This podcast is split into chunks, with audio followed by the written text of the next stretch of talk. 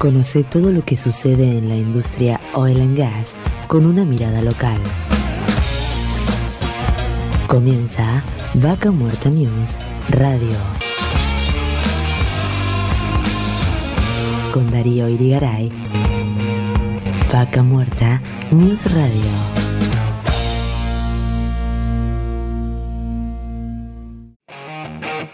Hola, hola, hola gente, ¿cómo andan nuevamente? ¿Cómo va pasando ¿no? este año realmente tan rápido? Vamos recorriendo este 2024 para ir este, acercándole una vez más información desde aquí, desde Anilo, desde el corazón de Vaca Muerta para todos ustedes.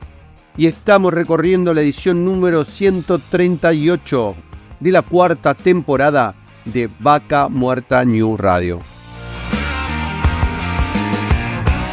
Soy Darío Urigaray y como siempre los voy a acompañar en estas dos horas que tenemos por delante para acercarles información de Vaca Muerta, noticias, entrevistas, ya que cada semana tenemos más novedades porque Vaca Muerta avanza, progresa y no se detiene.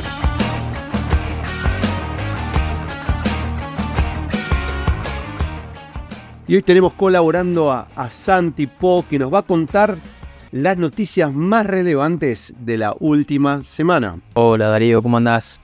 Eh, un saludo para vos y para toda gente, así es. Como sabrán, pymes regionales elaboradoras de biocombustibles piden no cambiar la ley que regula la industria. La Cámara de Empresas Pymes Regionales Elaboradoras de Biocombustibles, también conocida como CEPREP, entidad que agrupa empresas productoras de biodiesel de Buenos Aires entre Ríos, La Pampa y San Luis planteó su rechazo a una eventual modificación de la Ley 27.640 que regula la industria para favorecer a las grandes aceiteras concentradas en Santa Fe.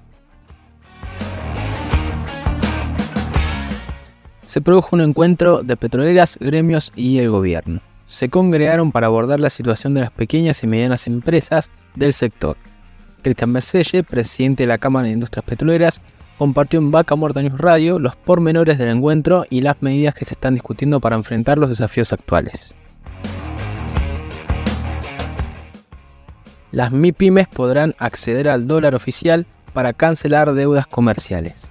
El bono para la reconstrucción de una Argentina libre es un instrumento creado por el Banco Central cuyo monto asciende a 42.600 millones de dólares y permitirá a los importadores de bienes y servicios pagar a los proveedores del exterior cerca de 10.000 micro, pequeñas y medianas empresas con deuda comercial declarada por hasta 500.000 dólares podrán acceder desde esta semana al mercado único y libre de cambios para cancelar sus acreencias con proveedores en el exterior.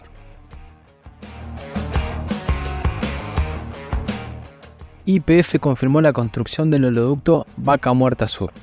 El viernes 9 de febrero, el gobernador Alberto Beretnek se reunió en Cipolletti con el presidente de IPF, Horacio Marín, quien transmitió cuáles serán los planes de trabajo e inversiones a nivel general y el perfil que espera para desarrollar la compañía en los próximos años.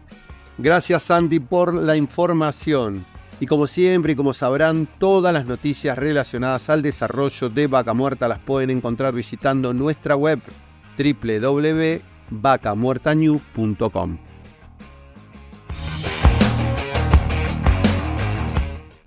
Y contanos, Santi, hoy qué vamos a tener en esta edición.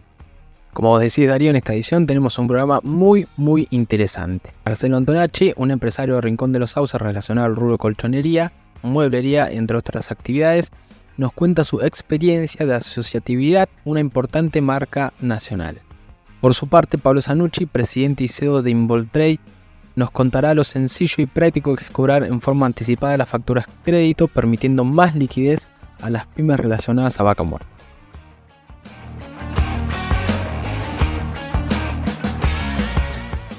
Juan Porfiri, paleontólogo coordinador del Museo del Desierto Patagónico de Añelo y del Museo de Ciencias Naturales de la Universidad Nacional de Comahue, nos contará cómo viene creciendo este espacio en Añelo, su relación con las operadoras y el interés que hoy capta la actividad. Fernando Paredes, intendente operativo del Consorcio de Administración del Parque Industrial del Neuquén, nos contará sobre el trabajo que llevan adelante en administrar más de 900 hectáreas. Por último, Betina Poma, consultora de recursos humanos, nos contará cómo se desarrollan las búsquedas de personal y nos brindará consejos.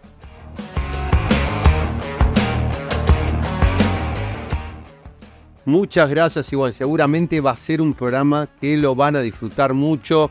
Y bueno, estamos transmitiendo en directo desde el corazón de Vaca Muerta, de la localidad de Anielo, en la provincia del Neuquén, saliendo por esta emisora para todos ustedes.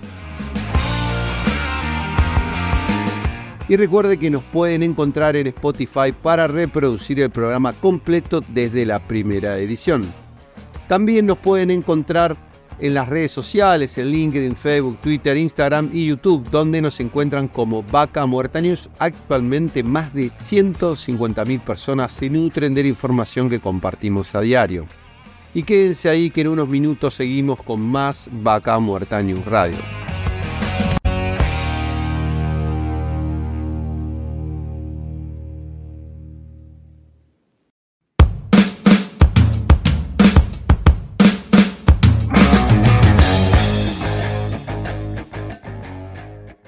Auspicia Vaca Muerta News.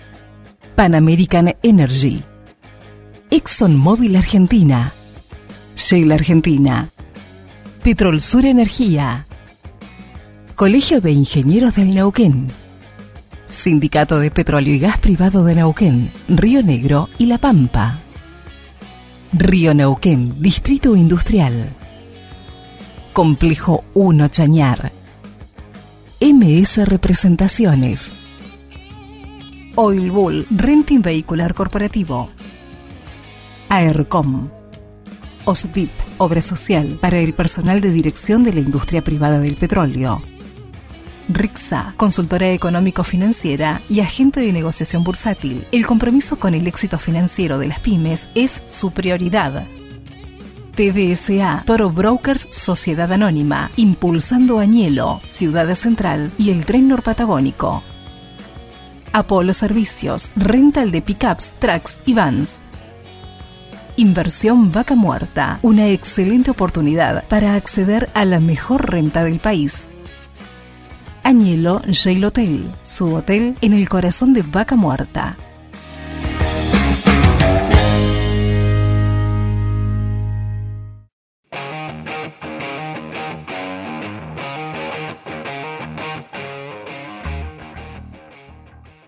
Y seguimos con más Vaca Muerta News y en este momento estamos en contacto con Marcelo Antonacci, un empresario de Rincón de los Sauces, del rubro blanco, modelería, que viene trabajando hace muchísimos años, viene viendo cómo va creciendo esta localidad del norte neuquino, que hoy viene también con mucho impacto de trabajo relacionado a vaca muerta y bueno, también cómo se viene expandiendo hacia otros negocios en la región.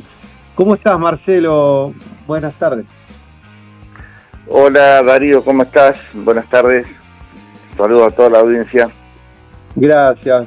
Bueno, me interesaba charlar con vos porque, bueno, nos conocemos hace bastante tiempo, te he visto cómo fuiste creciendo con tu local, vos sé que venís de Córdoba, este, y bueno, ir poniendo cosas de calidad. En, Rincón tenés un lindo negocio donde ofrece todo lo que es blanco, hasta juguetería. Bueno, contame un poco hoy eh, cómo es tu local, presentate, ¿cómo, ¿cómo es lo que vos hoy estás ofreciendo en Rincón de los Sauces? Bueno, eh, bueno, Angelus, eh, que es nuestro local madre, tiene ya 16, 16 años de existencia. Eh, nació como un, negocio para venta de colchones y con el tiempo se fueron agregando colchones y somier, ¿no? Y con el tiempo se fueron agregando distintos tipos de rubros, todos eh, vinculados. Eh, lo primero que se agregaron fue todo lo que era blanquería, de sábanas, eh, cama y demás. Y eh, después con el paso del tiempo se fueron agregando todos rubros como muebles, juguetería, blanque, bueno, blanquería de mencioné, marroquinería, bazar deco, eh, hay un montón de cosas que estamos ofreciendo hoy. Eh, ya tenemos un salón de, exposición de cerca de sí, los 500 metros, más un depósito eh, de 300 aproximadamente. Y mm, bueno, ese fue nuestro puntapié acá en, en, Rincón de los Sauces. Bueno, ahora ya hace un par de años ya, ya agregamos a la cartera de, inversión ahí una, una farmacia. Y eh, este año ya mm, pegamos un saldito ahí con una propuesta que nos hizo un proveedor, que mm, un proveedor de varios años, que es justamente de, muebles, que es eh, Valenciana, Valenciana Muebles, que nos acercó una propuesta para mm, abrir locales en la zona, que son lo que ellos les llaman PBE, que son eh, puntos de venta exclusivos. Esos, eh, para ofrecer la, amplia gama que tiene Valenciana, lo que es muebles para, para el hogar. Este, mm, tiene, no sé, cerca de 70 modelos distintos de muebles y bueno, y hace eh, ya dos meses abrimos el primer punto de venta en Chipolete. Así que estamos, estamos con eh, cumpliendo la expectativa que se tenían, superadas. Eh, y bueno, ahora en búsqueda de nuevos puntos.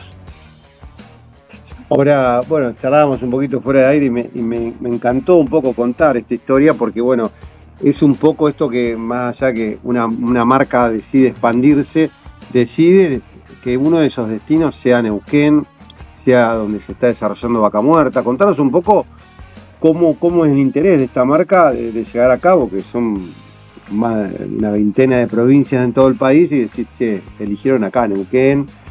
Eh, y bueno, también buscar esto de poder asociarse con, con alguien local, con un, con un cliente de ellos, vos con tu proveedor. Eh, mm, sí, eh, bueno, eh, Fábrica tiene en proyecto abrir 80, cerca de 80 locales en, el, en el país, estos los PB y los puntos de venta exclusivos. Van por 57 creo, ya han abierto dos fuera del país también, Montevideo y Paraguay. Paraguay están a punto de abrir, Montevideo ya, ya abrió, creo que abría este mes y eh, todavía tienen ese programa de expansión eh, y lo que le falta la pata por supuesto era acá en, la zona de Vaca Muerta eh, porque en Patagonia ya tienen locales en bueno Bahía Blanca para abajo en Comodoro y Puerto Madryn y Río Gallegos. Y para este lado para el lado del, para el lado de Neuquén no había nada entonces, obviamente que Vaca Muerta no va a quedar afuera porque, por supuesto que entendían el potencial que tiene esta zona. Y, este, bueno, se acercaron, me acercaron a la propuesta si me interesaba manejar estos locales porque mm, yo ya, como yo ya era proveedor, eh, pues, perdón, como ellos ya eran proveedor mío, eran mis proveedores, eh, ya, teníamos una relación comercial, lo conocíamos y me ofrecieron esto. Porque el modelo que ellos eh, ofrecen bastante particular, porque mm, dista de ser una, una franquicia, pero se asemeja bastante, porque mm, eh, lo que tiene de particular esto que es en sociedad con fábrica. Entonces no es una franquicia, la franquicia normalmente uno eh, asume toda la responsabilidad de la inversión, los compromisos y las obligaciones y, el crecimiento depende depende del, comerciante, del, franquiciado. Eh, siempre por supuesto que la franquicia con la anuncia de las empresas, ¿no es cierto?, con las directivas, pero en este caso lo que cambia justamente que es en sociedad con fábrica. Es decir, la inversión inicial eh, es 50 y 50 y por supuesto también las obligaciones y, en el caso la, rentabilidad también. Entonces, eh, eso es lo que es bastante distinto, extraño con respecto a lo que puede ser decirse una franquicia, pero está el modelo le, está funcionando muy bien y porque cada, al fin y al cabo, cada socio local es el que maneja eh, cada punto de venta ¿no es cierto? Con su característica de la zona, que el que conoce los clientes y, por supuesto el, único, el, único proveedor es Valenciana, ¿no? Obvio. Claro, pero bueno, está bueno esto de buscar, digamos, una pata local. Y bueno, a mí me, me, interesaba mucho esta historia y también contarnos porque, por qué local lo pusieron en Cipolletti y no en Neuquén, que por ahí muchos se preguntaban y yo mismo te lo pregunté y, me pareció increíble porque por ahí uno ve que decís, che, y, hay una realidad, ¿qué pasó? ¿Por qué no pudieron ponerlo el local en Neuquén? Para eh, aclaro, para que no está escuchando, Cipolletti está a 5 kilómetros de Neuquén capital, pero está en otra provincia, no está en Río Negro cruzando el río Neuquén. Ahora, eh, ¿qué, les, ¿qué les pasó? ¿Qué, qué, cuál fue la búsqueda que hicieron y no, no lograron hallar lo que buscaban? Vamos, vamos a abrir un poquito la, susceptibilidad de los chipoleños. eh, pasa que nosotros en realidad estábamos buscando local en Neuquén de primera. La intención era poner un local en Neuquén o dos, dependiendo de las necesidades. Y después sí ir por eh, las ciudades aledañas como Chipoleti, posiblemente Plotier, Utralco, si había un amplio radio para poder seguir creciendo, todo dependiendo de la necesidad de lo que se presente. La cuestión es como no encontramos locales en Neuquén de acuerdo a, lo que necesitábamos, que tiene su local por lo menos de 200 metros, que tiene que estar bien ubicado. Y llegó, un momento que le dije, le, mencioné esto a Fábrica, le dije, vamos por Chipolete, y digo, porque si no, no arrancamos más. Así que pasado... no... encontraste locales en Neuquén eh, de estas características este, y eso que estuviste tres o cuatro meses en esta búsqueda. Sí, exactamente. esto, esto un poco, digo, eh, eh, para transmitir esto, porque bueno, nos estamos saliendo no solo en Aniel, en Rincón, estamos saliendo en Buenos Aires y por ahí la gente de otros lugares del país que también nos está escuchando a través de streaming, de las redes, poder transmitir esto, que realmente eh, eh no es la única marca que viene a instalarse en la zona, siempre uno va viendo que van inaugurando distintas cuestiones y llegan a, la zona, pero en esto, ¿no? De, decir, che, ¿dónde me instalo? ¿Cómo me instalo? No es fácil. No. E, e, este problema es, bueno, lo hemos conversado, es crítico, ¿no? Locales, en general, en todo el país faltan locales grandes, en general. Y esto no lo digo yo, me lo ha dicho gente fábrica que no les cuesta buscar locales más o menos de buen tamaño para lo que es la exhibición de muebles, eh, que estén bien ubicados, por supuesto. Ya están ocupados, entonces no es fácil encontrarlo.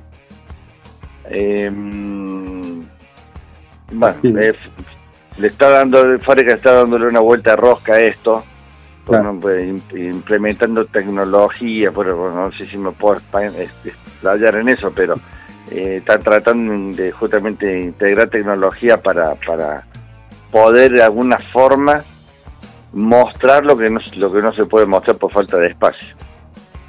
Claro, sí, sí, que lo puedan ver digitalmente o en 3D o en distintas cuestiones.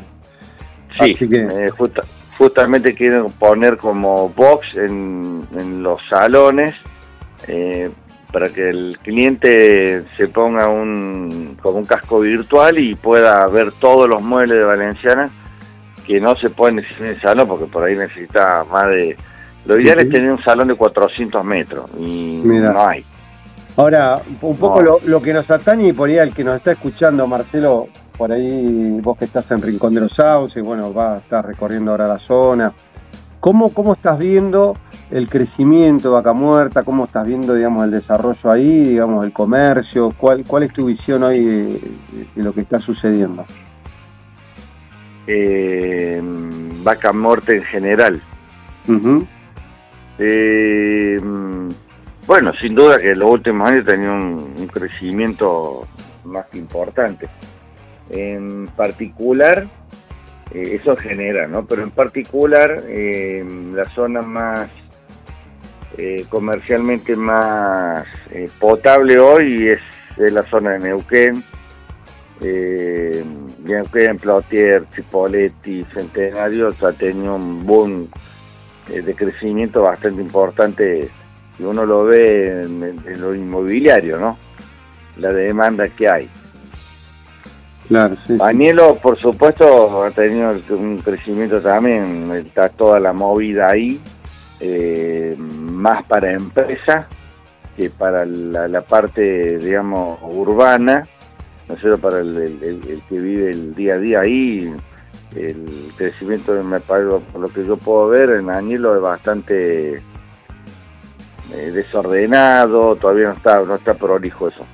Y después Rincón de los Sauces está todavía con esperando, si bien tenemos inversión, tenemos eh, pleno empleo, eh, pero no todavía falta falta ese boom de inversiones que caigan y que, que vea que se muestre lo que se está lo que se está viendo por ejemplo en Danielo, ¿no es cierto? Falta que, que caigan las empresas a invertir directamente. Si bien hay empresas alrededor, pero falta todavía el boom boom no está es como que están llegando de a poquito, ¿no? Cada vez se acerca más el tráfico, el tránsito, los camiones y cada vez están más cerquita de, Rincón. Sí, sí, en esto que todos dicen va el desarrollo para el norte de la provincia de Neuquén, pero bueno, todo esto va de la mano de mayor infraestructura, que es lo que se está creando en este momento, por eso arrancó por Añelo, donde ya había una infraestructura preexistente, por eso se va desarrollando, pero bueno, viste que Vaca Muerta Norte, todo este oleoducto que, va juntando el petróleo para después llevarlo a Chile, a Luján de Cucho, que bueno, atraviesa el Rincón de los Sauces. Así que las perspectivas son grandes. Pero bueno, yo quería escuchar vos de, tu lado, ver un poco eh, esto, ¿no? De cómo, cómo venís viendo la región. Y bueno, la verdad que eh, la verdad que me, me, pone contento que alguien que es a veces no del interior, de, de caso este de Rincón, en una ciudad que 50.000 habitantes, que bueno, que va, va creciendo y vas haciendo distintas cuestiones y sé que bueno, que le venís poniendo mucha, eh, mucha onda y bueno, trabajando ¿no? para, para seguir haciendo y apostando a esta, esta gran región. Así que es bueno contarlo, estos, estos, estas oportunidades que se van generando para que también otras marcas que por ahí quieren, en este modelo de negocio que vos por ahí estabas contando de buscar la asociatividad, con empresas locales, con gente que conoce la entramada local, que está vinculado con la actividad y que obviamente qué mejor que, buscarlo dentro de, sus propios clientes, ¿no? Sí, sí, tal cual. Entonces, como te mencionaba antes, viste que realmente el sistema es más raro. Es raro en el sentido de que no, yo no he encontrado ningún eh, ningún caso como este. y, y bueno, obviamente que antes de lanzarme a decirles que sí, vamos para adelante, dice, obviamente mi investigaciones con los otros socios y todos estaban chocho con Valenciana por la, la el nivel de confianza con lo que se manejan y de profesionalidad, ¿viste? Y es como, de alguna manera, como si fuera una gran familia, te lo digo eh, hasta con de alguna manera con cierto sentimiento, porque hay un sentido de pertenencia, y es lo que han logrado hacer, que, todos los colaboradores de Valenciana se sientan parte de Valenciana, porque te abren la puerta de su, de su casa, que es su fábrica, eh, para que lo tomes como propio. Entonces, de esa manera es como se ha construido. Hoy Valenciana tiene eh, creo que cerca de ocho naves de donde fabrican los distintos tipos de muebles, 250 empleados, 250, 280, eh, más, esa solamente la fábrica, más todos los, los PBE con los locales, los socios, eh, con los, la, gente que trabaja para... Yo tengo acá de, buena data, estaba leyendo mientras charlaba con vos, que Valenciana bueno, arrancó allá por el año 90 eh, y hoy tienen está en una localidad uranga de, este, de Santa Fe, eh, donde tienen 600 personas allí trabajando hoy. Realmente es una empresa importante. Sí, con los, con los indirectos sí.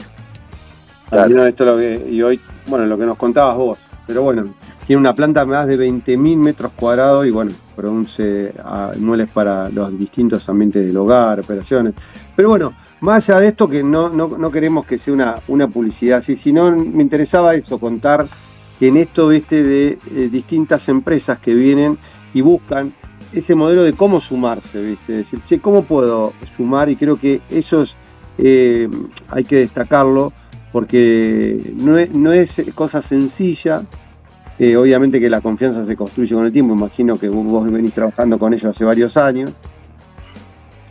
Eh, y bueno, me parece que este es el camino y bueno, tomar como ejemplo para otras marcas que vengan, que quieran empezar a, invertir seriamente, donde armen locales y bueno, exposiciones que tanto hace falta, porque yo siempre digo, hace falta de todo acá Viste que uno sale y decís, che, ya el shopping queda chico, eh, vas a comer afuera y tenés que pedir reserva. O sea, no sé, imagino que te debe pasar cuando venís a, Neuquén Capital desde Rincón y, por ahí venís y a veces lo ves lleno de gente.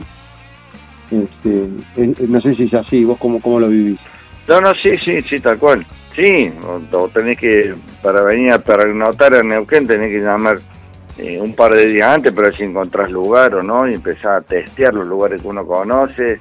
Dice, no, está todo lleno, tenemos que yo, terminar durmiendo eh, donde, donde encontrás.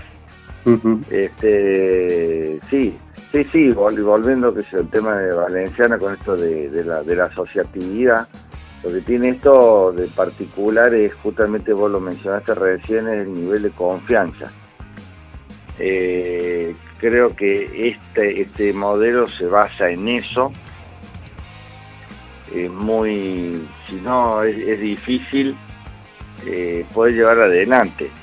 Que por supuesto que hay, hoy hay, hay mecanismos de, control mutuo, ¿no es cierto?, para poder llevar eh, los las cuentas claras eh, es mucho más fácil. Hoy se pueden, hay, hay, hay, muchos, hay muchas herramientas para poder hacer ese trabajo. Entonces eso, eso hace que se facilite un montón las cosas. Bueno, muchísimas gracias Marcelo. No, por favor, gracias. Gracias a vos Darío. Eh, de una manera el que me hayas llamado para hacer esta entrevista es un reconocimiento. Y bueno, te agradezco agradezco y agradezco también al, al, público porque se han acercado masiva. La verdad que el mes pasado ha sido una cosa de loco eh, cómo, se trabajó. No, nunca esperamos tener semejante respuesta, pero es justamente esto, ¿cierto? Vaca muerta que tiene, te da esa posibilidad. Tal cual. Gracias, Marcelo. Igualmente, Darío. Saludos.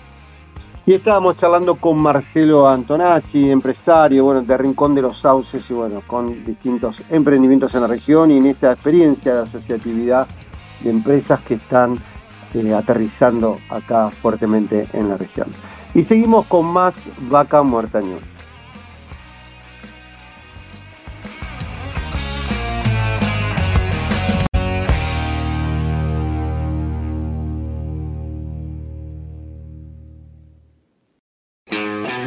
Seguimos con Vaca Muerta News Radio.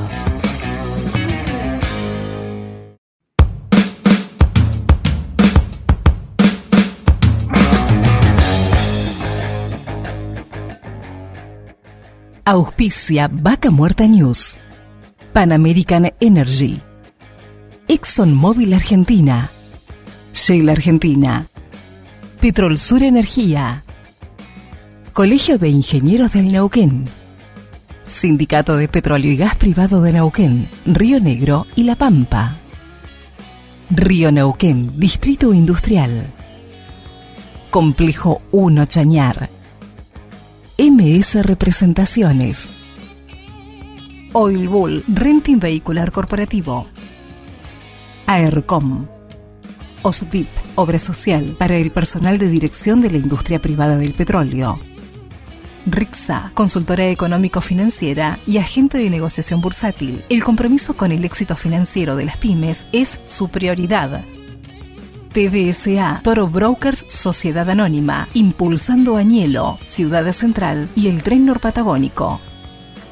Apolo Servicios, rental de pickups, trucks y vans. Inversión Vaca Muerta, una excelente oportunidad para acceder a la mejor renta del país. Añelo Jail Hotel, su hotel en el corazón de Vaca Muerta.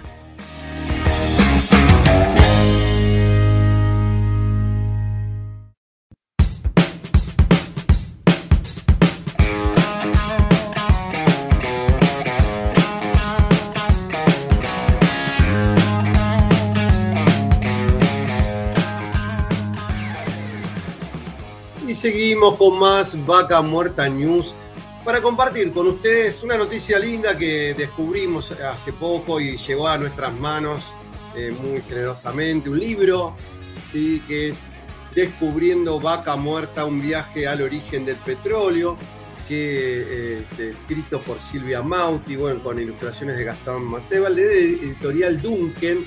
Y bueno, tenemos en este momento el contacto con Silvia. Bienvenido a Darío Irigara te habla. ¿Qué tal? Muchísimas gracias. Buenos días para todos. Bueno, Silvia, muchas gracias a vos por el contacto. Y bueno, contanos esta obra literaria, entiendo pensada para, para los niños y poder acercarles información de vaca muerta de una manera más amena, más entendible, y que no sea técnica. Sí, mira, te cuento, este proyecto tiene varios años, me costó muchísimo trabajo. Eh, uno por ahí en el imaginario aparece como que escribir para niños es más fácil. Ves los dibujitos y realmente es extremadamente complejo porque es un tema técnico, ¿sí? muy específico. Entonces, eh, bueno, llevó varios años ¿Cómo lo trabajé? En general me reuní, Neuquén te da esta posibilidad, ¿no? Que nos conocemos, que todavía es una ciudad chica. Entonces eh, me reuní con numerosos geólogos, ingenieros en petróleo, bueno, todos los especialistas. Y bueno, fui armando con reuniones, eh, diríamos, presenciales, cuestionarios, algunas entrevistas las grabé, otras fui escribiendo, hasta que finalmente, eh, bueno, después seleccioné el ilustrador, que creo que fue el, mejor, un diseñador gráfico, y bueno, volcar eh, la idea, cómo surgió, porque es un tema extremadamente, repito, complejo para los adultos, los que no estamos en el tema. Eh, es difícil explicarlo, vos imaginate para niños. Este libro fue declarado de interés educativo, de interés legislativo primero y después de interés educativo en mayo de este año por el Consejo Provincial de Educación. Ahí ¿De, fue ¿De la nación o de la provincia? De la provincia. De Neuquén. Eh, de Neuquén, sí, fue eh, declarado de interés educativo porque es el primer libro eh, sobre esta temática. Al principio te digo que tuve muchísimas dudas porque te dicen, bueno, ahora tenemos todo el tema tecnológico, podemos buscar información. Yo invito a cualquiera que no conozca el tema y que se ponga a buscar información. Y efectivamente tenés. El tema es que hay tanta información y desde distintos enfoques, porque tenés el enfoque geológico, el científico, el empresarial, el político. Entonces, si sabías poco de vaca muerta, terminás sabiendo menos. La idea era darle a los niños, diríamos, eh, eh, un marco conceptual es un libro que está analizado el recurso en tanto recurso y que esto sea disparador para que ellos puedan investigar. Esta, el Consejo de Educación determinó que fuera para quinto, sexto, séptimo grado y primer y segundo año de la secundaria, incluidas las escuelas técnicas. Entonces, bueno, creo que finalmente el producto que se logró es muy bueno, eh, está analizado el, origen del petróleo, el origen de vaca muerta, la definición de las, diríamos, los hidrocarburos convencionales y no convencionales, y creo que va a estar muy bueno como disparador para futuras investigaciones. Y te comento, yo en paralelo a este libro, que presenté los dos en Neuquén en la Feria Internacional, también escribí, escribí sobre las energías limpias. Entonces es como dijo un amigo, eh, vendría a ser el tomo 1 y el tomo 2. Porque al explicar te, te, hago un paréntesis por ahí para que vos, por ahí que nos esté escuchando, que nos cuente un poco vos de Silvia. Que, ¿Quién es Silvia Mauti? Bien. Mira, yo soy técnica en administración. Nací en Neuquén, precisa, eh, específicamente en Cutralcó, comarca petrolera, eh, y ejercí la docencia casi, te diría, por 23 años en Cutralcó, en escuela técnica y en bachiller. Bueno, tengo dos hijos, dos nietos, bueno, y algunos otros logros, diríamos, de tipo intelectual. Eh, no estoy formada en el tema energético, si a eso apunta tu pregunta. Por eso tuve que hacerlo en equipo con gente idónea en el tema como para eh, poder desarrollar la idea. Me surgió un poco, eh, hay un dato que te quiero mencionar en mi paso por la docencia en la escuela técnica y en bachiller también. Yo siempre eh, en quinto año y en sexto de la técnica les preguntaba cuando ya los chicos estaban a punto de recibirse qué carrera seguían y a mí me llamó muchísimo la atención. Te imaginas que en 23 años despedí varios alumnos, ¿no? Un promedio de 200 por año. Solamente tuve dos alumnos que siguieron geología. Dos. Te dicen que vaca muerta, efectivamente es así, necesitamos profesionales, se necesitan técnicos, ingenieros y demás. Y yo creo que en la provincia los chicos, los alumnos nuestros, no tienen el conocimiento. Por ejemplo, Vaca Muerta. Obviamente, Aniel o Rincón, que son las ciudades que concentran toda la actividad petrolera, tal vez haya más conocimiento. Pero vos te vas a San Martín de los Andes, por citar una localidad que todos conocemos. O te vas al norte de la provincia y la mayoría de los chicos no saben qué es vaca muerta. Y además yo lo trabajé con un grupo de docentes, la parte pedagógica, ¿no? Por la cantidad de hojas y demás. Te digo que todos los docentes que yo estuve trabajando, todos reagradecidos, porque tampoco ellos tienen una información acabada del tema. Sí, de, cómo poder, de cómo poder enseñarle. Yo no te digo, o sea, no aspiro Aquí con este libro todos los niños de Neuquén elijan la carrera de geología, pero que tengan un conocimiento del recurso, o sea, ¿por qué lo defendemos el recurso? ¿Cuál es su alcance? Y de pronto, o sea, al principio fue en el año 2013 cuando empieza en Neuquén el tema de vaca muerta, cuando se pone en escena. Al principio lo escuchábamos en Neuquén, había muchos interrogantes, demás, había muchas dudas acerca del alcance de este recurso. Y de golpe eh, empezó a aparecer en los medios nacionales.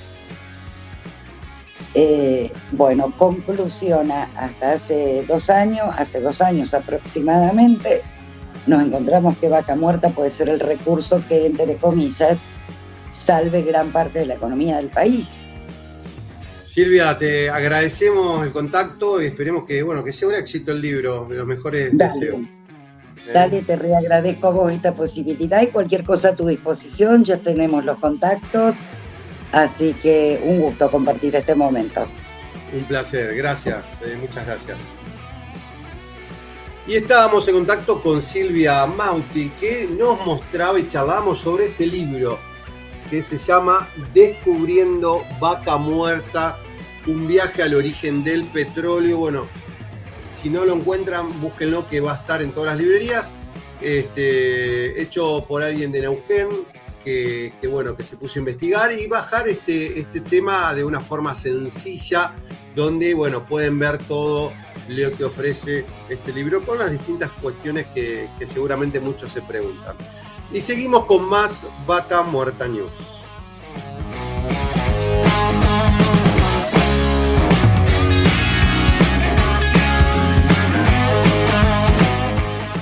Y seguimos con más Vaca Muerta News para hablar de un tema que seguramente le va a interesar a todas las pymes, que es poder tener mayor liquidez. Y esto a través de, este elemento, de esta herramienta que son las facturas crédito. Y qué mejor que para, para, hablar de esto, estamos en contacto con Pablo Zanuche, CEO y presidente de Invoice Trade. Bienvenido, Pablo. Darío Irigaray te habla. Hola, Darío. ¿Cómo te va? Gracias por la invitación. No, gracias a vos, un placer tenerte acá para que nos cuentes un poco esta plataforma que vienen impulsando ya hace tiempo y bueno, se vienen sumando empresas a, paso firme por lo que tengo entendido. Sí, mira, la, factura de crédito electrónica es una ley, que existe hace cuatro años por la cual las pequeñas y medianas empresas están obligadas a emitir este instrumento cuando le venden a una empresa grande. Justamente fue el sector petróleo el que picó en punta, liderado por IPF, eh, luego se sumó PAE, Shell, Vista Oil, o sea que hoy todas las empresas petroleras que operan en la zona de Neuquén aceptan facturas de crédito electrónico. Esto significa que los proveedores pymes de ellos, a los tres o cuatro días de emitir la factura, pueden transformarla en un título de crédito. Una vez aceptada por la empresa grande, se transforma en un título de crédito.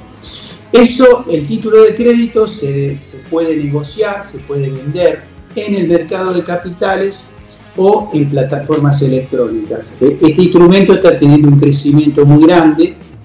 Hoy aproximadamente el 80% de las operaciones se realizan a través de plataformas y el 20% a través del mercado de capitales. Dado el crecimiento muy grande que han tenido las plataformas, el Banco Central eh, nos ha, eh, sacado una resolución para regularnos, y lo cual a nosotros nos parece muy bien. O sea, hoy toda la actividad está controlada y regulada por el Banco Central. La gran ventaja para una empresa pyme es que en una plataforma tecnológica le da muchos servicios, le da la posibilidad de conocer en tiempo real cuando la factura está aceptada o si estuviera rechazada. Y luego, con dos clics puede obtener el financiamiento. Con el primer clic pide ofertas, en nuestro caso hay 14 instituciones, bancos, 10 bancos y proveedores de crédito no financiero que le hacen propuestas a la pyme de tasa de interés. Hay una compulsa y la pyme libremente elige cuál es la mejor alternativa. Es muy importante porque en una zona como Neuquén, donde no hay muchos bancos comerciales que están con presencia en el financiamiento PYME, acceden otras instituciones que están en la capital federal a estar ofreciendo financiamiento a las pymes del lugar.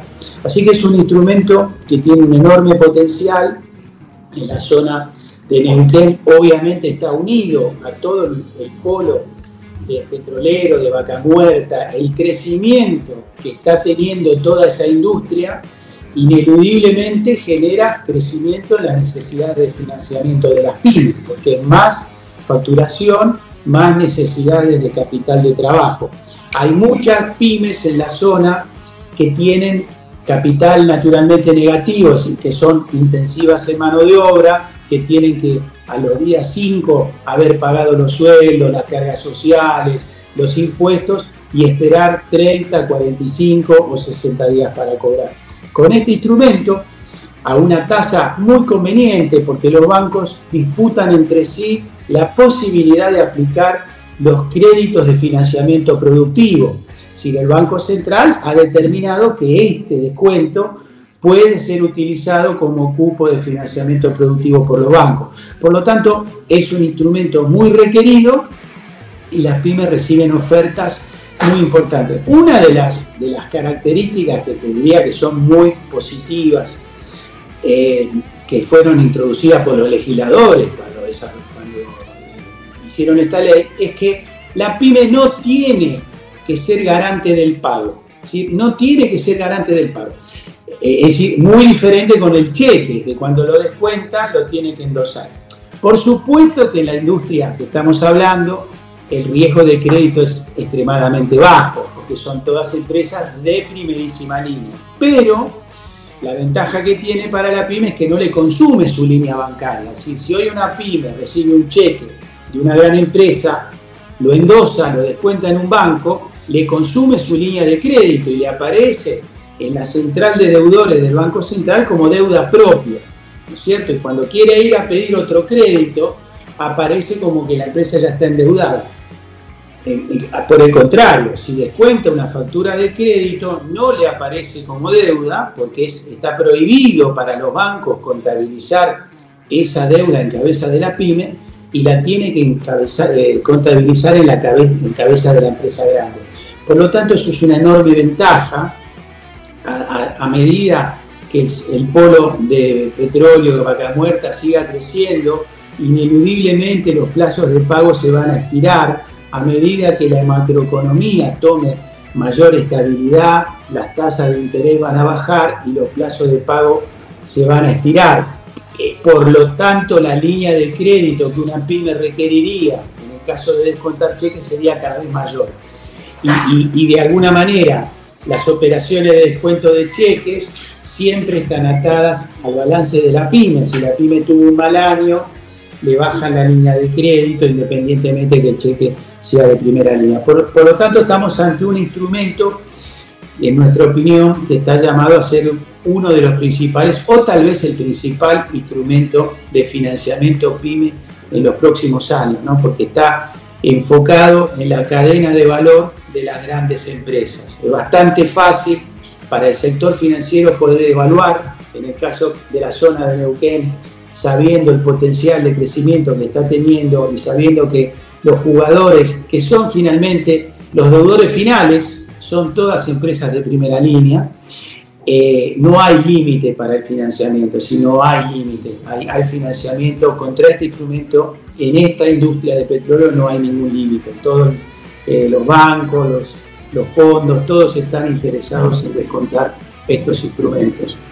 Pablo, muchísimas gracias por el contacto. No, al contrario, gracias Darío y felicitaciones porque siempre veo el trabajo que hacen. Creo que es muy bueno para difundir todo lo que está pasando ahí en Vaca Muerta. Gracias a vos. Chao.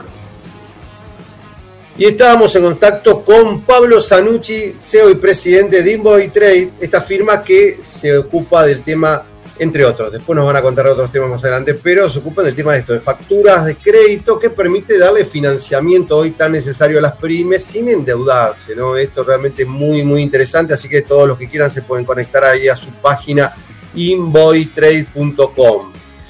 Y seguimos con más Vaca Muerta News.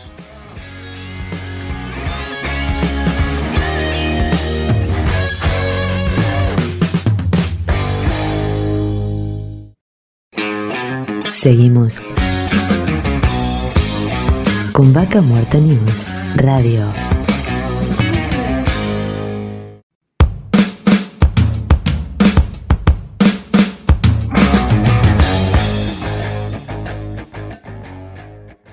Auspicia Vaca Muerta News. Pan American Energy. ExxonMobil Argentina. Shell Argentina. Petrol Sur Energía. Colegio de Ingenieros del Neuquén. Sindicato de Petróleo y Gas Privado de Neuquén, Río Negro y La Pampa. Río Neuquén, Distrito Industrial. Complejo 1 Chañar. MS Representaciones. Oil Bull, Renting Vehicular Corporativo. AERCOM. OSDIP, Obra Social para el personal de dirección de la industria privada del petróleo. RIXA, consultora económico-financiera y agente de negociación bursátil. El compromiso con el éxito financiero de las pymes es su prioridad. TBSA, Toro Brokers Sociedad Anónima, impulsando Añelo, Ciudad Central y el Tren Norpatagónico. Apolo Servicios, rental de pickups, trucks y vans. Inversión Vaca Muerta, una excelente oportunidad para acceder a la mejor renta del país. Añelo Jail Hotel, su hotel en el corazón de Vaca Muerta.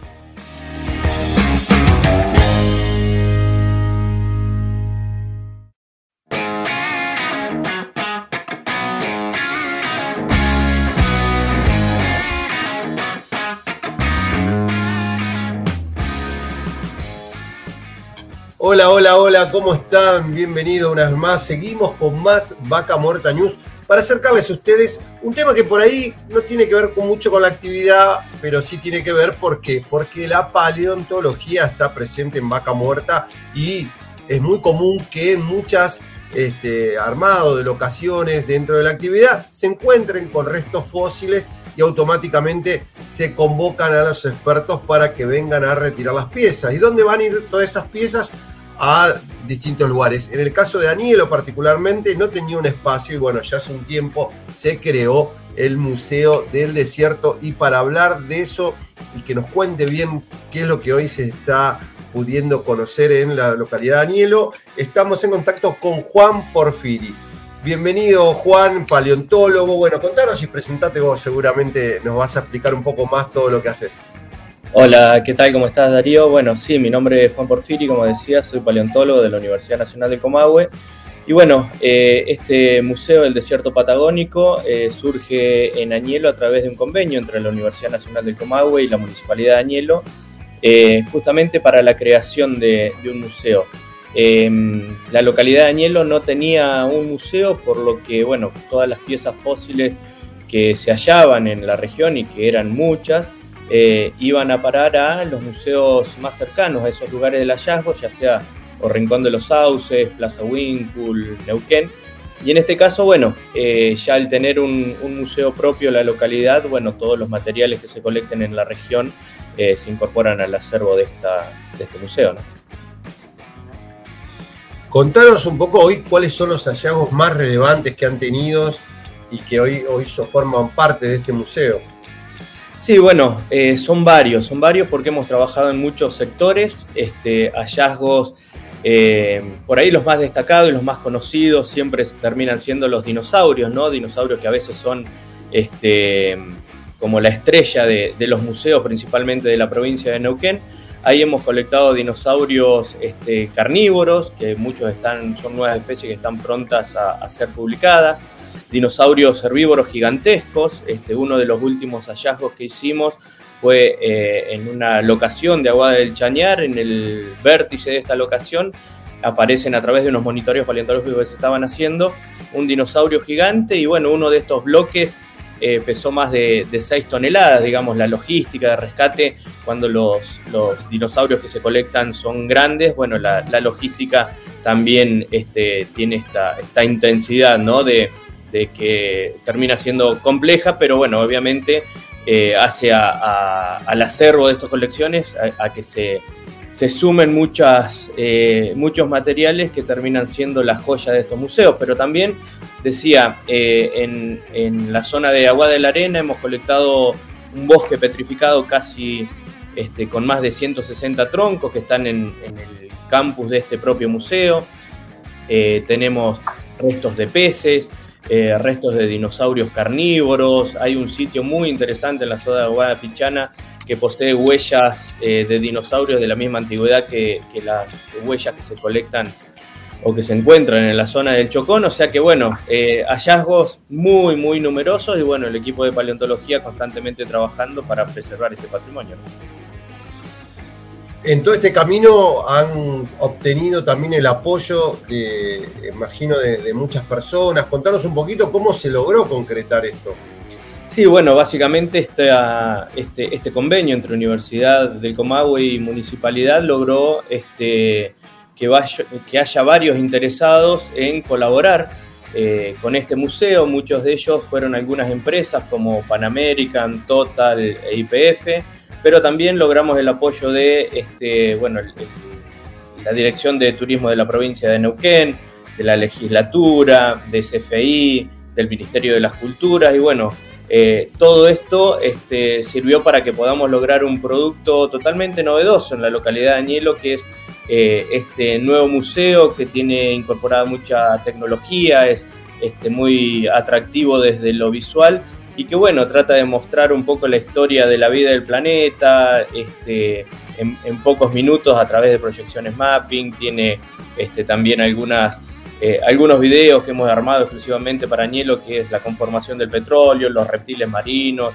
y, este, y cómo se realiza también la extracción de estos estos hidrocarburos, ¿no? Así que bueno, un poco el, perfil del museo es eh, eh, histórico, paleontológico y también este, asociado a la parte geológica y, todo lo que tiene que ver con, la industria hidrocarburífera, ¿no? Contanos un poquito de la historia. ¿Cuándo, ¿cuándo fue que se empezó con, con, el proyecto? ¿Cuándo se empezó la construcción y cuándo abrió sus puertas al público?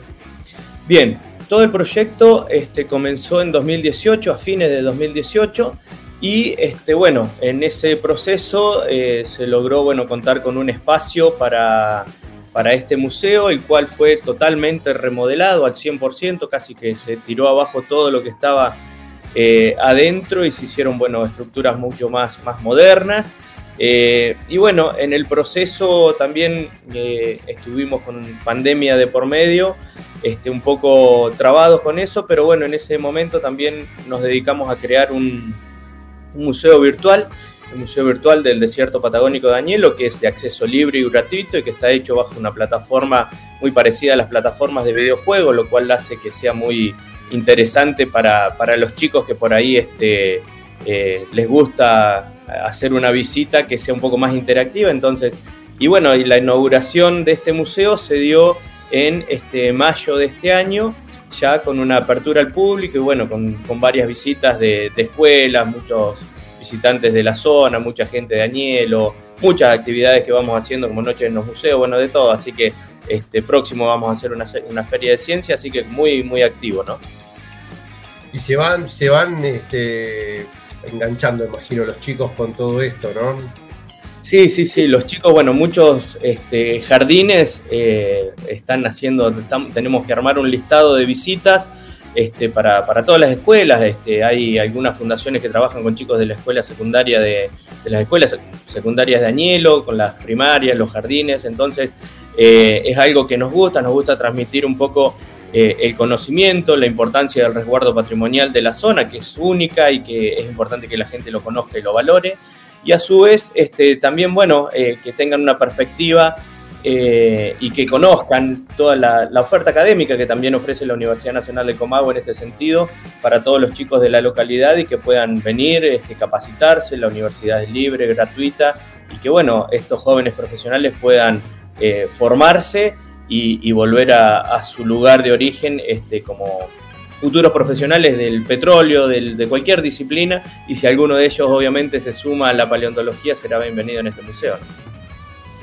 Mientras te escuchaba hablar, me decía, digo, ¿en qué momento de tu, vida, de tu vida elegiste ser paleontólogo? Perdón que me meta por ahí con vos, pero digo, me sorprendió este, en esto de decir, bueno, son, son decisiones, digo, imagino que por ahí uno de, jugaba con dinosaurios, decir, che, voy a estudiar esto, ¿cómo, surgió en vos esto? Sí, no, mira, eh, yo básicamente, si bien de chico, como creo que muchos de, nosotros, siempre mirábamos esto de la paleontología medio de, reojo, eh, no era un fanático de los dinosaurios porque incluso pensaba que era algo que, sucedía en otros... Eh, en otros lugares, ¿no? Que pasaba acá en Argentina, ¿no?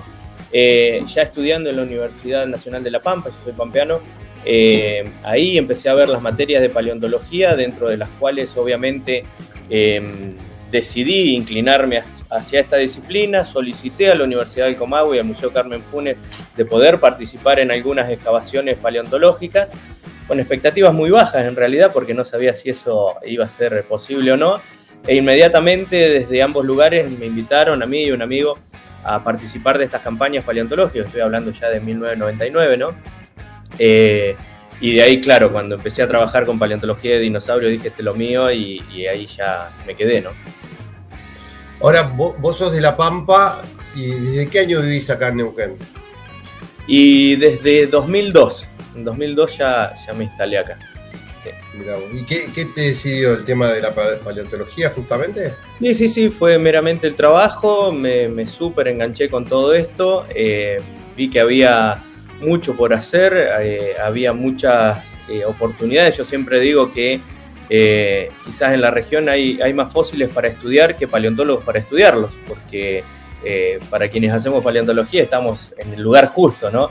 Así que este, principalmente, ¿por qué? Porque sabemos que estas cosas que por ahí para, para los neuquinos o rionegrinos es algo frecuente, no pasa en todos los lugares del mundo. Hay muy poquitos lugares en el mundo donde hay una amplitud de registros paleontológicos tan, tan importante como la que pasa eh, en la región. Y bueno, eh, esto no tiene ni más ni menos que el objetivo de empezar a colectar materiales y que nos cuenten un pedacito de la historia de qué pasaba en la vida de nuestro planeta hace este, millones de años atrás. Entonces nosotros lo que tratamos de hacer es escribir, no capítulos, pero por ahí algunos renglones de ese libro de la historia de la vida o alguna palabra suelta o tratar de ir sumando a, todo eso para que, bueno, eh, en realidad todo esto tiene una repercusión este, internacional, es de conocimiento mundial y bueno, cada aporte que uno pueda hacer desde estos lugares este, va a sumar para, el conocimiento de, qué pasó en, este planeta. ¿no? Contanos cómo se vincula este trabajo que vienen haciendo de recolectar esto con la industria hidrocarburífera, porque bueno, lo que yo mencionaba por ahí al comienzo, de esto de que por ahí están en las locaciones y se encuentran con algo. Contanos por ahí de cero cómo hoy se vincula la industria con, con esta actividad. Sí, bueno, básicamente eh, podemos partir de la base de que hay una ley, ¿sí? que es la 2184-96, una ley provincial que resguarda el patrimonio histórico, arqueológico y paleontológico de la provincia de Neuquén, ¿no? además de una ley nacional que, también este, habla sobre esto, pero bueno, la ley provincial eh, habla justamente de que este, todos los materiales tienen que ser resguardados, tienen que quedar este, en los museos y que bueno, si hay algún lugar donde hay este, afloramientos potencialmente fosilíferos, esos afloramientos deben ser eh, monitoreados por, el, por si aparecen restos fósiles y, este, y luego sean rescatados. Entonces, en ese, en ese sentido, eh, las empresas saben de esto, las empresas están trabajando en, colaborar con este resguardo patrimonial. De, eh, esto que te decía hace un ratito, el último dinosaurio gigante que sacamos fue justamente en el vértice de una locación y, toda la predisposición de las empresas para que esto este, se pueda llevar adelante, que se permitan esos rescates porque terminan siendo material científico de relevancia y a su vez terminan teniendo un impacto social sumamente importante porque esto va a, las mismas escuelas que visitan los museos, conocen estos, estos materiales que se sacan en el campo, ven de cerca la paleontología porque ven los laboratorios de cómo se preparan los materiales, ven los bochones afuera y ven que es algo real y que es mucho más frecuente de lo que por ahí este, cualquiera se pueda imaginar y a su vez obviamente es un atractivo único, ¿no? Porque en, a ver, siempre repito lo mismo y a veces este, demasiado, ¿no? Pero cuando uno quiere ver este, algunos aspectos relevantes de diferentes lugares del mundo, eh, hay algunos, algunos aspectos que lo hacen, que hacen únicas a estas ciudades, a estas localidades o provincias. Eh, y la paleontología es uno de ellos. Si uno quiere ver eh, nieve, puede ir a cualquier lugar del mundo, siempre digo lo mismo y encontrarse con, eh, pistas maravillosas, incluso acá en la provincia de Neuquén, pero este, si quiere ver pirámides empieza a hacerse mucho más restringido esto y obviamente eh, empezamos a contar poquitos lugares en el mundo para hacer eso Incluso este, si uno quiere ver paleontología, sucede lo mismo que con las pirámides. No pasa en todos lados y eso es un poco lo que hay que poner en valor, ¿no? Saber que tenemos este, un, producto científico único con investigaciones científicas que tienen alcance internacional por todos los equipos de investigación que trabajan en la provincia de Neuquén y a su vez este, justamente un recurso turístico eh, inigualable y que sabemos que generación tras generación este, todos los chicos siempre se suman y se enganchan con los dinosaurios y traen la familia y demás. Así que creo que un poco la, idea de poner en valor todo eso es muy, muy buena, ¿no? Contanos ahí la, contracara, ¿no? Porque yo me imagino que están en una locación y de repente se encuentran con algo, hay una ley que los obliga a denunciar eh, ¿cómo, ¿cómo, más allá de la buena predisposición, yo entiendo que la buena predisposición es porque, che, saquen todo rápido, tenemos que avanzar, no podemos parar el trabajo, entonces te meten quinta a fondo. Eh, ¿cómo, coexiste eso, no? Porque yo me imagino que, también debe tener su presión, no tenés todo el tiempo el mundo. Sí, mira, eh, yo creo que todo se tiene que articular, ¿no? Porque eh, sabiendo de un lado eh, lo importante de lo que se está haciendo desde un resguardo patrimonial y sabiendo desde el otro lado que hay que este, trabajar de manera expeditiva y, resolver rápido, este, eso funciona si se trabaja sincronizado. en este caso, nosotros tenemos equipos de trabajo de paleontología que, bueno, saben que van a campo y, los rescates se hacen de manera inmediata, este, la logística la tenemos prevista a, todo eso para que sea así.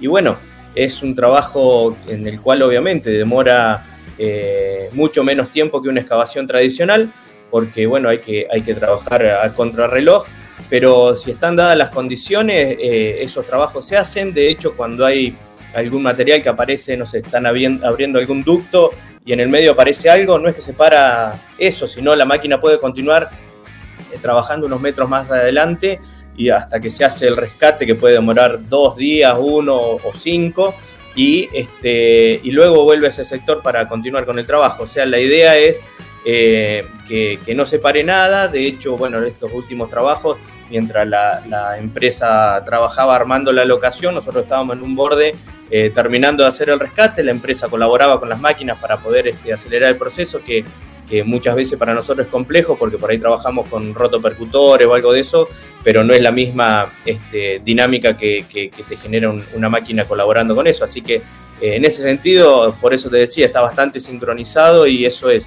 es bueno para, todos, ¿no? Para la empresa eh, cumplir con un resguardo patrimonial y para nosotros que podemos hacer investigación y, los museos este, pueden tener materiales este, visibles para todos, ¿no?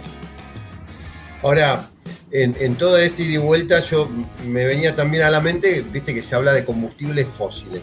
Esto es un mito, digo, porque los dinosaurios prácticamente están en superficie o a pocos metros, este, más allá que pasaron millones de años, este, no están a 3.000 metros de profundidad. ¿Esto es como un mito o también a 3.000 metros hay dinosaurios? En este, sí, eh, pasa que fósiles este, hay muchos, generalmente los más conocidos son los dinosaurios, ¿no? Entonces, eh, podríamos decir que ni, una, ni un, hueso de dinosaurio generó una gota de petróleo, ¿no? Eso es seguro. Em, pero bueno, el, petróleo es de origen marino, hay muy poquitos registros de origen continental, pero este, su mayoría es de origen marino y se genera por ahí por la descomposición de diferentes microorganismos que se sepultan en el fondo, estamos hablando de, organismos muy, muy diminutos, eh, y esa, una vez que se sepultan en el, fondo son eh, justamente cubiertos por sedimentos y la descomposición de esos que termina generando eh, el petróleo, para contarlo de una manera simple y, y rápida, digamos, ¿no?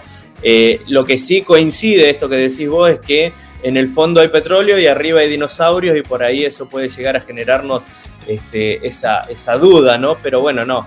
Eh, hay ingresiones marinas justamente eh, que ha tenido la Patagonia y en esas ingresiones marinas quedaron sepultados estos este, organismos que generaron el petróleo y luego en estos ambientes continentales vivieron los dinosaurios y que por suerte, bueno, en, la provincia de Neuquén, todas esas rocas, principalmente del Cretácico, están expuestas y son las que nos permiten realizar los hallazgos. Excelente, Juan, la verdad que muy interesante, yo creo que para todos, porque por ahí inclusive, por ahí nos estamos más enfocados en la industria, dentro de nuestros medios, pero creo que es muy interesante esto, cómo interactúa ¿no? la industria con el tema de, los fósiles que se van encontrando, todo esta, el tema de la paleontología tan interesante eh, y poderlo ir a ver. Así que a todos los que estén yendo a Nielo, también hacerse un espacio para ir a visitar este museo del desierto de Anielo que, muestra un poco toda esta historia que estaba enterrada y la vienen desenterrando. Claro, claro, sí, el, museo este, está en, la localidad, este, está cerquita de, de lo que es este, el cruce que sube hacia la ruta Rincón y la ruta que va a, Plaza Winkle en calle 6 y 1. Y bueno, eh, eh, las visitas están este, de las 8 de la mañana a las 5 de la tarde.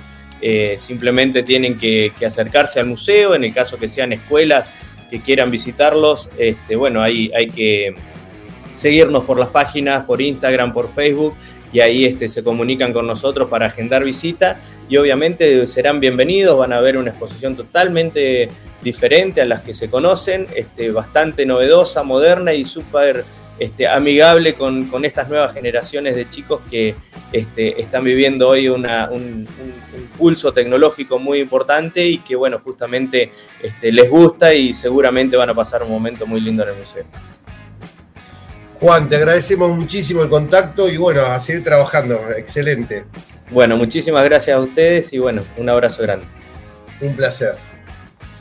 Y estábamos charlando con Juan Porfiri, paleontólogo de la Universidad del Comahue, este, responsable este, y coordinador del Museo del Desierto Patagónico Danielo, ¿sí? además es, este, bueno, es responsable de cómo se fue forjando este espacio.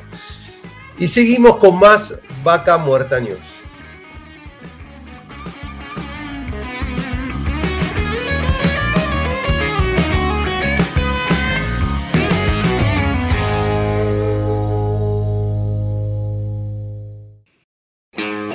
Seguimos con Vaca Muerta News Radio.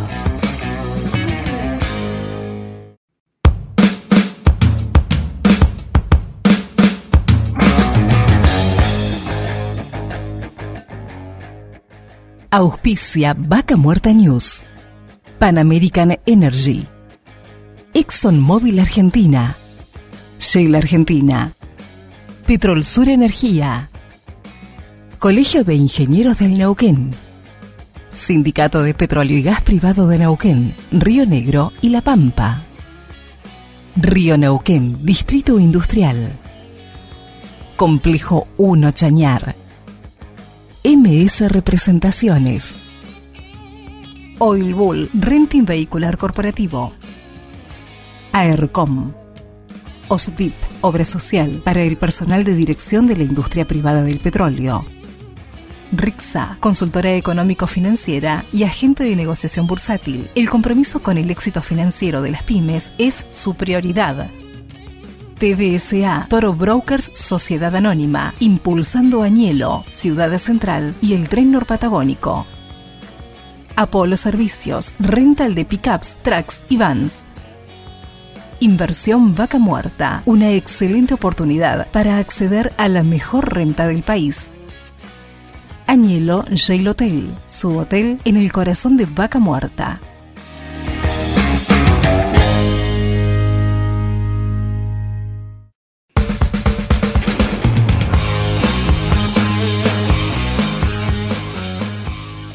Y seguimos con más Vaca Muerta News y en este momento nos encontramos en el Parque Industrial de Neuquén para charlar con Fernando Paredes, intendente operativo del Consorcio de Administración del Parque Industrial de Neuquén. ¿Cómo estás?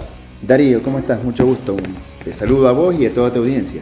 Bueno, un placer, la verdad. Bueno, gracias por la invitación, por estar acá, por, por estar viendo con los propios ojos, ¿no? porque a veces uno se conecta atrás del teléfono, de las redes, pero bueno, estar físicamente acá Contanos un poco cómo, cómo están llevando adelante esto que uno lo ve, cómo viene creciendo, avanzando, ¿no? Me calculo que es un desafío permanente. Tal cual, yo creo que vos dijiste la palabra correcta, desafío. Y el desafío que tenemos actualmente es el crecimiento que nos significó la incorporación de nuevas áreas al consorcio. El consorcio originalmente había nacido para acompañar las necesidades del PIN este y oeste, a raíz de un decreto que salió en octubre del 2021 el decreto 820 que firmó el gobernador de la provincia, se anexaron dos nuevas áreas importantísimas. El área de servicio y ex base aérea, que nosotros llamamos así, y también Z1. Eso prácticamente nos obligó a, duplicar los esfuerzos y además incrementó de manera muy importante la superficie a atender. ¿Hoy qué cantidad de hectáreas están administrando? 914 hectáreas. 914 hectáreas más de 330 empresas. Bien, y de eso hay posibilidades, digamos, de más empresas que se radiquen, hay espacio, digamos, para que se sumen más empresas. Quedan, quedan algunos lotes disponibles, sobre todo en lo que nosotros denominamos Z1 Sur, que es la zona que está próxima al Hospital Norpatagónico, pero eso es un tema que maneja la Subsecretaría de, Industria. Ellos conocen concretamente la disponibilidad de lote que hay y en función de los pedidos los van analizando y van eh, dando las, la adjudicación. Lo aclaramos esto porque si no van a ir mañana a golpearte la puerta. Nos van a, si nos van a, nos van a, nos van a explotar los teléfonos, así que. Sí, sí, por eso lo aclaraba, porque por ahí es la pregunta a todos, que por ahí vienen empresas que se quieren radicar, obviamente que imagino que los pueden orientar, pero digamos, ustedes no asignan los lotes, simplemente administran esta. Los lotes que ya fueron asignados. Exactamente. Exactamente. O, las empresas que ya están. Ahora, eh, aclaro un poco porque esto pertenece a Neuquén Capital, pero tiene una partecita también de, Centenario. Exactamente, con lo cual eh, a nosotros nos obliga a, coordinar con la municipalidad de Centenario. En el área oeste, en Pino Oeste, una parte corresponde al elegido Centenario. Que casualmente, y esto es, primicia que, doy para, para tu programa, estamos muy próximos a montar carteles nomencladores que van a definir nombre de calles porque esa zona mm, prácticamente algunas calles no tienen nombre. Eso va a facilitar la logística para las empresas y también eh, carteles que eh, van a permitir identificar en qué momento se ingresa al ejido centenario. Esa fue una gestión que hemos llevado adelante con, con la municipalidad de Centenario. La idea es que tengan los mismos nombres como para darle continuidad a las calles, imagino, para no, no generar confusión. No, eh, la idea es totalmente opuesta a lo que estás pensando. Ah, mira. ¿Por qué? Porque para diferenciar las jurisdicciones se cambia el nombre. Porque ha habido problemas de, de, jurisdicciones en ese sentido, entonces la idea es diferenciar, que esté bien, definido en qué sector corresponde a qué municipio por ahí para, para ubicarlo, por ejemplo, donde está el mercado concentrador, ¿eso es Neuquén o es Centenario? No, eso ya es Centenario. Exacto, entonces bueno, ahí digamos esto que es una, ¿cómo se llama esta avenida? Bueno, la avenida Güero que después se transforma en Raúl Alfonsín. Eh, entrando a Centenario. Exactamente. Bien. Exactamente. Está bueno esto porque, bueno, justamente para, para diferenciarlo, ¿no? Y, que, que, se puedan tener, porque uno tiene la duda, si está, no está, y bueno, hay muchas empresas radicadas en esta zona. Tal cual, tal cual. ¿Qué te iba a preguntar? ¿Cómo, cómo estás viendo este, este crecimiento y qué impacto tiene hoy Vaca Muerta en todo este desarrollo? Eh, es fundamental, fundamental. Yo creo que, el boom de Vaca Muerta eh, ha hecho que más empresas se encuentren con la necesidad de, venir a ofertar su, propuesta laboral. Entonces, por eso mismo que hablamos al comienzo, buscan la necesidad de asentarse. Eh, aquellas que están, se han asentado, ha crecido su oferta su demanda de, productos, de mano de servicio, de mano de obra. Entonces es un crecimiento con lo cual también se ve el movimiento en el parque, la cantidad de vehículos que ingresan, camiones, este, de todo, la verdad que es, muy, muy importante. ¿Cómo está hoy el parque a nivel de infraestructura? ¿no? Porque imagino que viene una empresa y puede tener distintos requerimientos, desde energía eléctrica, gas, agua, cloacas. Y es, y es muy dispar eso. Eh, te diría, el PIN este-oeste que es el más antiguo, está bastante consolidado en cuanto a los servicios. Diría que prácticamente tiene casi todos los servicios. Estamos trabajando en, culminar con un proyecto de alumbrado público en el Pino Este, pero eh, tienen cordocuneta en la mayoría, eh, tienen cloacas, faltan, obviamente, faltan detalles, pero digamos, a excepción de, por ejemplo, Z1, que no hay nada, este, se nota, digamos, la, diferencia, ¿no? En gran parte que no está faltado tampoco. Obvio, obvio, que en gran parte no, no está faltado. En, el parque industrial eh, solamente las, las calles que son paralelas a la ruta están asfaltadas. ¿Cómo, cómo, cómo va la, sinergia con el municipio? Porque por ahí uno, uno de, los, no sé si reclamos, pero sí comentarios que por ahí muchos de los que están acá en, el parque industrial te dicen, les pagamos impuestos al municipio, pagan este, al, consorcio y de repente por ahí no se encuentran con los servicios que quisieran, desde mantenimiento de calles o avanzar en, en el asfaltado, que algunos te dicen no, no es responsabilidad del municipio. Contanos cómo funciona eso. Mira, eh, trabajamos, trabajamos con la municipalidad, o sea, estamos en comunicación permanente, tal vez no, no de la forma que el crecimiento del parque lo, necesita, o de la necesidad para cubrir la necesidad de los empresarios, pero trabajamos en conjunto. Eh, tenemos eh, proyectos ejecutivos de, ya realizados de asfalto y de cloacas para el PIN, este y oeste. Estamos trabajando en las actualizaciones, pero son obras que son este, costosísimas. Entonces, desde Capín, ¿qué hacemos? Recurrimos a la municipalidad, recurrimos a la provincia para trabajar en conjunto para que esas obras se puedan este, ejecutar. Con lo cual te estoy diciendo que eh, forzosamente recurrimos a los entes municipales y gubernamentales para poder concretar esas obras que de otra manera sería imposible. En esto la idea es que se financie digamos, con recursos de, las empresas, de, consorcio. ¿Cuál es la idea? Te, comento un, para que tengas una idea más o menos de, cómo hemos, hemos trabajado. El alumbrado público del Pino Este lo separamos en dos etapas. Ya concretamos la etapa 1. Y lo hicimos a través de un acuerdo. Un acuerdo tripartito, por decirlo así. En donde estaba el componente de Capín a través del aporte de los empresarios, un componente de la municipalidad de Neuquén, con aporte del municipio, y un aporte de CALF en la provisión de manos de obra para llevarlo a cabo. Y ese modelo funcionó y da resultado y bueno, ya tenemos la etapa 1. ¿En qué porcentaje fue esto? Y tenemos el 50% del alumbrado público en el Pino Este y estamos trabajando, estamos ultimando detalles para llevar adelante la etapa 2 del alumbrado público en el Pino Este y eso nos permitirá cumplir con el 100% de la necesidad. Y, me refería también al aporte, ¿cómo, fue el aporte esto? Lo 33%. Ah, en parte llegó. Exactamente.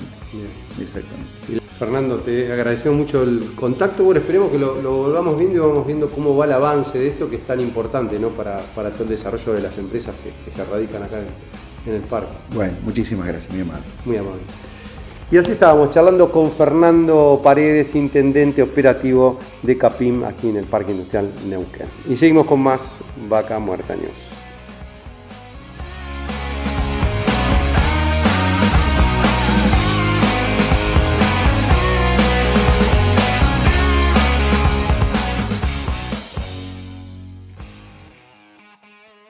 Y seguimos con más Vaca Muerta News para hablar de un tema que realmente es constante, ¿no? El requerimiento de nuevo personal, de cómo se va sumando gente a la fuerza laboral de Vaca Muerta. ¿Qué mejor para hablar de esto que hablar con Betina Poma de la consultora de recursos humanos? Bienvenido Betina, Darío Irigaray te habla. Hola Darío, buenas tardes, gracias por la invitación. No, un placer y bueno, te queríamos robar unos minutos como para que sabemos que, estás a full con el trabajo y, bueno, siempre te vemos muy activa este, con la búsqueda permanente de nuevos recursos humanos, este, sobre todo relacionados a vaca muerta. ¿Cómo, ¿Cómo, estás viviendo esto y el día a día de esta actividad?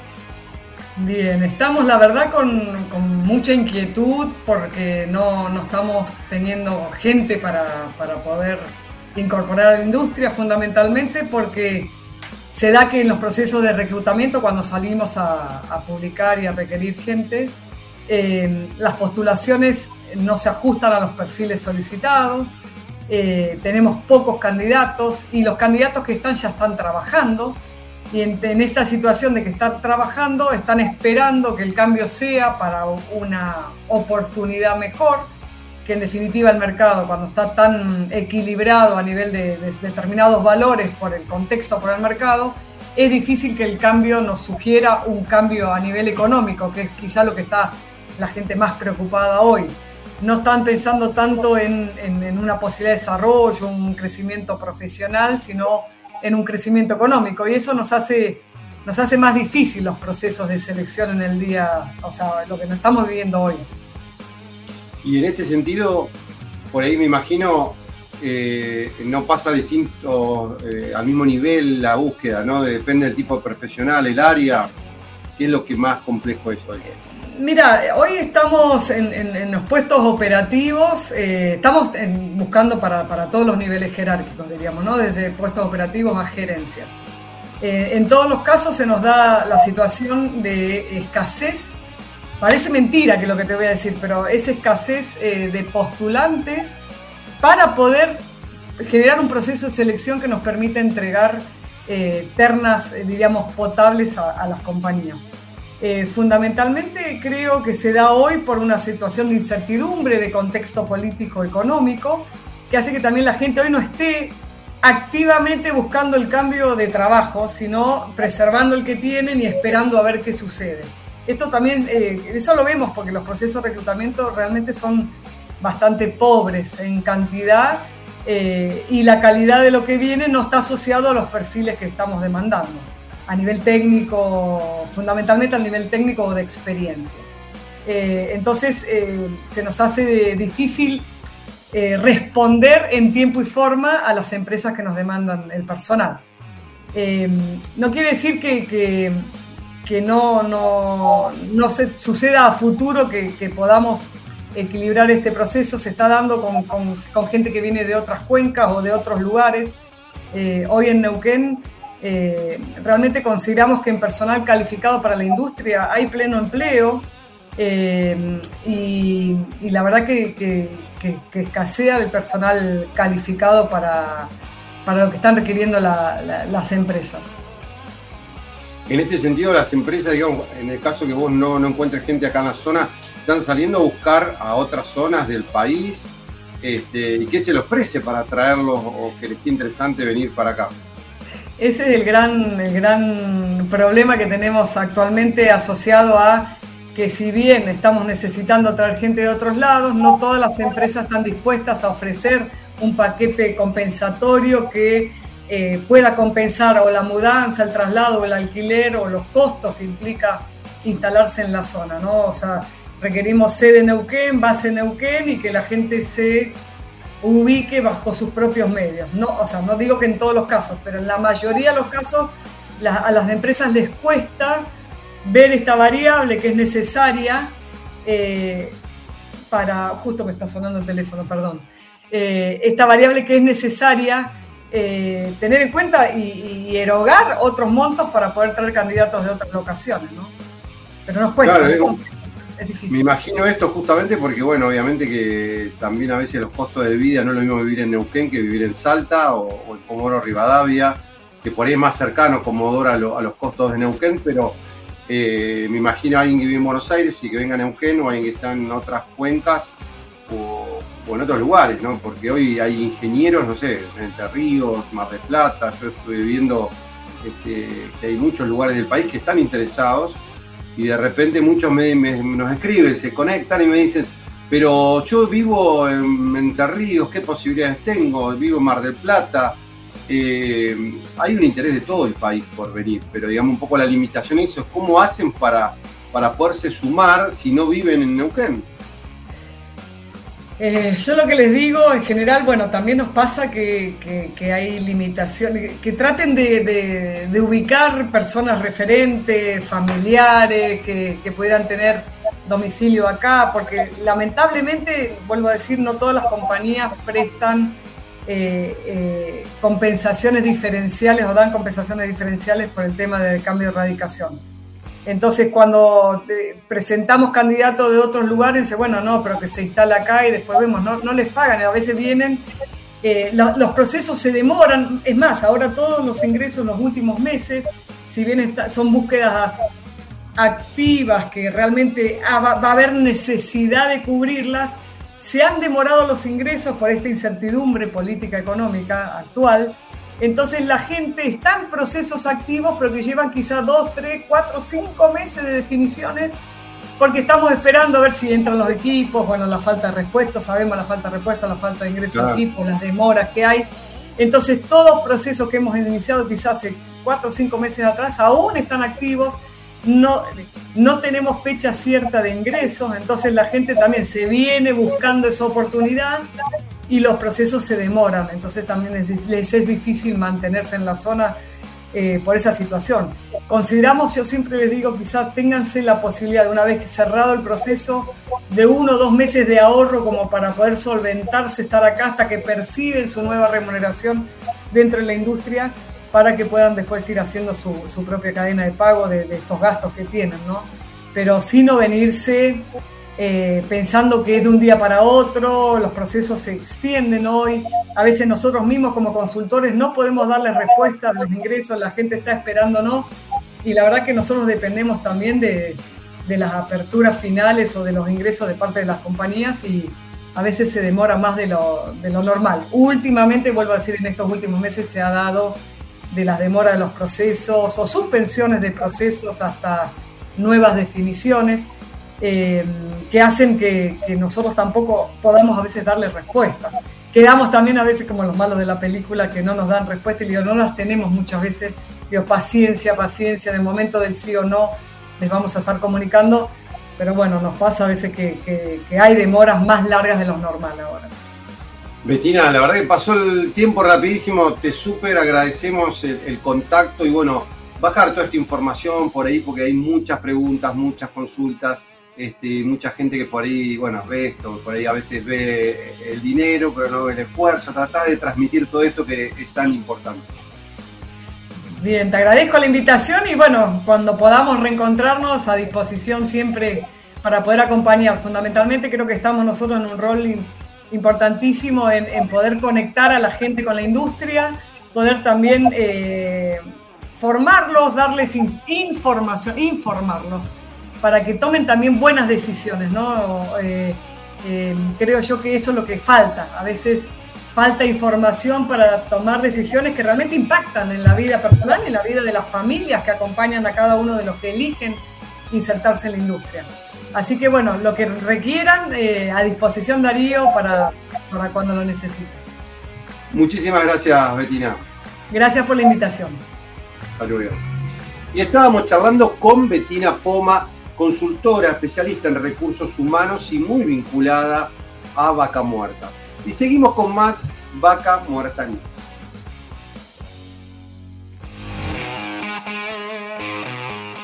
Y como siempre digo, qué rápido que pasó este programa. Llegamos hasta el final de una nueva edición de Vaca Muerta News Radio. Como siempre nos pueden sintonizar aquí en Añelo por Radio 10, Añelo en la frecuencia del 105.3 MHz por Radio Municipal Anielo en el 90.7 MHz. En Rincón de los Sauces, en el norte de la provincia de Neuquén, como siempre nos pueden sintonizar en la frecuencia de 105.5 MHz por Radio Arenas. En San Patricio del Chañar por Radio Municipal Chañar en el 87.9 MHz.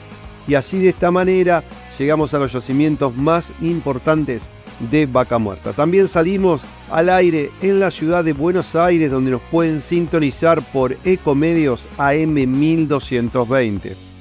En la ciudad de Neuquén y en toda esta gran metrópolis que se forma junto a Chipoleti, Plotier, Centenario, Cinco Saltos, entre otras ciudades, salimos al aire en Radio Continental en el 104.1 MHz, por Radio 10 en el 98.5 MHz en Radio del Plata en el 100.9 MHz. En la ciudad de Plotier salimos por Radio América en el 92.9 MHz y por portada digital. Desde cualquier lugar del mundo nos pueden escuchar por la 23radio.com y en Santa Fe nos pueden sintonizar por en Santo Tomé, estamos saliendo por radio libertador.com.ar.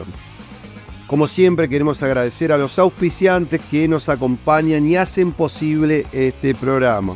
Y bueno, como siempre agradecerles a ustedes, a ustedes que están ahí del otro lado escuchándonos desde su casa, desde el auto, desde la empresa. Algunos, como nos cuentan a veces, se salen a correr los sábados y, nos escuchan ahí con los auriculares. El programa que por ahí se lo bajan al teléfono o también nos escuchan en vivo a través de la FM en toda esta gran zona, inclusive en la ciudad de Buenos Aires. Y también obviamente queremos agradecer a nuestro equipo de trabajo, Horacio Beascochea en la redacción de Vaca Muerta News, a Santiago Po en, en el equipo de producción que hacen posible este programa, a Julián Ríos también del equipo de Patagonia Activa, a Juan Díaz de Grupo Récord, a Ramiro Díaz en técnica en Radio 10, a Federico Peralta en el soporte técnico informático, agradecemos. También a Gustavo Gajewski en la producción de Rincón de los Sauces y Radio Arenas. Eh, agradecemos también a Alejandro de la Rosa de Portada Digital y a Julio Paz de Plotier y Radio América. Y a la voz de nuestros auspiciantes, la señorita Ale Calquín. Y bueno, nos vamos a encontrar en este mismo espacio dentro de siete días. Soy Darío Igaray, como siempre les agradezco su grata compañía.